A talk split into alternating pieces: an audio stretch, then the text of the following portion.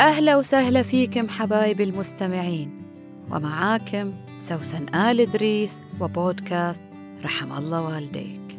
برنامج خفيف أحكي لكم فيه حكاياتي وانطباعاتي في الحياة اللي أرجو إنها تعزف على وتر في وجدانك من زمان ما سمعته أو كنت غافل عنه عشان بعد ما تسمعني تدعي لي وتقول رحم الله والديك.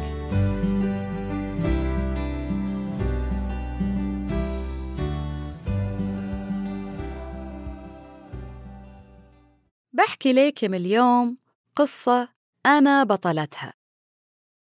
قبل عشرين سنة تقريباً كنا نروح دبي باستمرار نزور أختي الكبيرة اللي كانت ملاحقة حلمها عشان تدرس طب.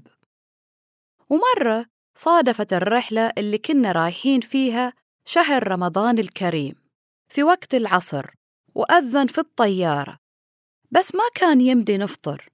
ووزعوا علينا كراتين يعني صناديق من ورق فيها فطورنا. وكنت أنا الأخت الكبيرة مع أمي وأخوتي الصغار. فقالت لي أمي إني أحمل ثلاث كراتين من اللي وزعوها علينا وننزل المطار. وأنا كنت حاسة بالحرج كيف بحمل ثلاث كراتين قدامي في المطار؟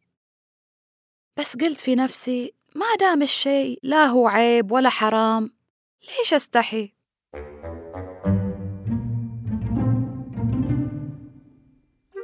ويمكن ده صار شعاري من يوم ما أنا صغيرة إني أترك عني الأمور اللي اعتاد عليها مجتمعنا إنها فشلة أو إنه يقولوا عليش مصفعة. وقررت إني دايما أخالف الأمور اللي أخجل منها. أولسنا على الحق؟ بلى. خلاص. وصار ده هو الفيصل عندي في الكثير من المواقف. البودكاست اللي أنتوا تسمعوه الآن واحد منها. فأنا طبعي العام خجول. لكن عندي طاقة محتاجة تطلع في غير وظيفتي التقليدية كأم ومعلمة.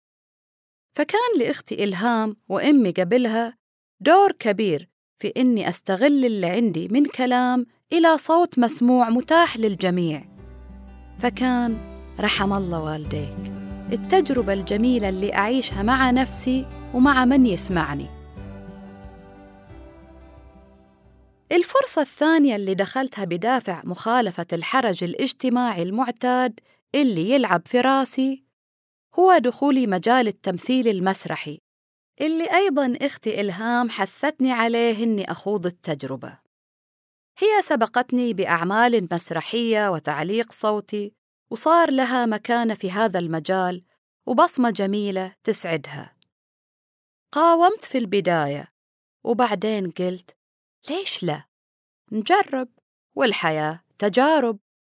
وأنا بعد ما شلت الثلاث كراتين عاهدت نفسي. إني أخالف ما يشعرني بحرج بدون أسباب منطقية يقبلها العقل غير إنها فشلة في نظر البعض. ودخلنا المسرح ومثلنا وتفاجأت إنه الشيء اللي قلت خلينا نجربه عجب الناس. وشهدوا لي إني كاركتر متميز مثل ما كانت أمي الله يطول في عمرها دايما تقول. كاركتر خليط من علوي باشا الوالد وخاتون هانم الوالدة. فاكتشفت الشغف الجديد اللي لو كنت ركنت إلى كلمة فشلة أو أخاف يضحكوا علي بيحرمني من كثير من فرص الجمال والمتعة في الحياة.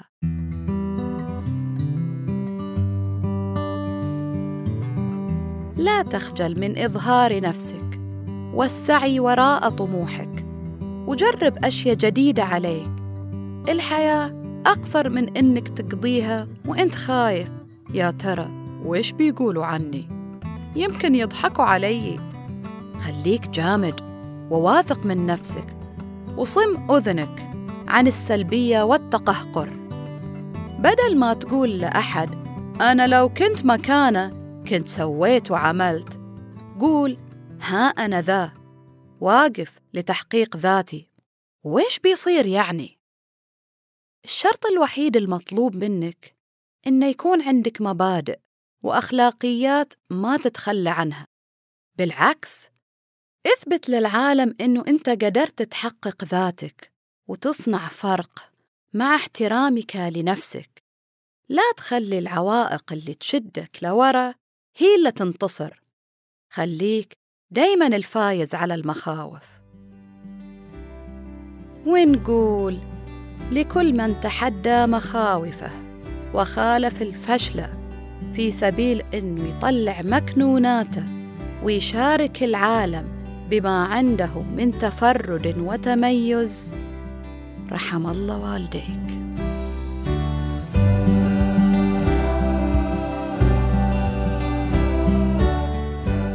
كنت معاك أنا سوسن آل إدريس. لا تنسى تشارك الحلقة مع اللي حواليك وتتابعني على حساباتي في ال social media واللي حطيتها لك في وصف الحلقة.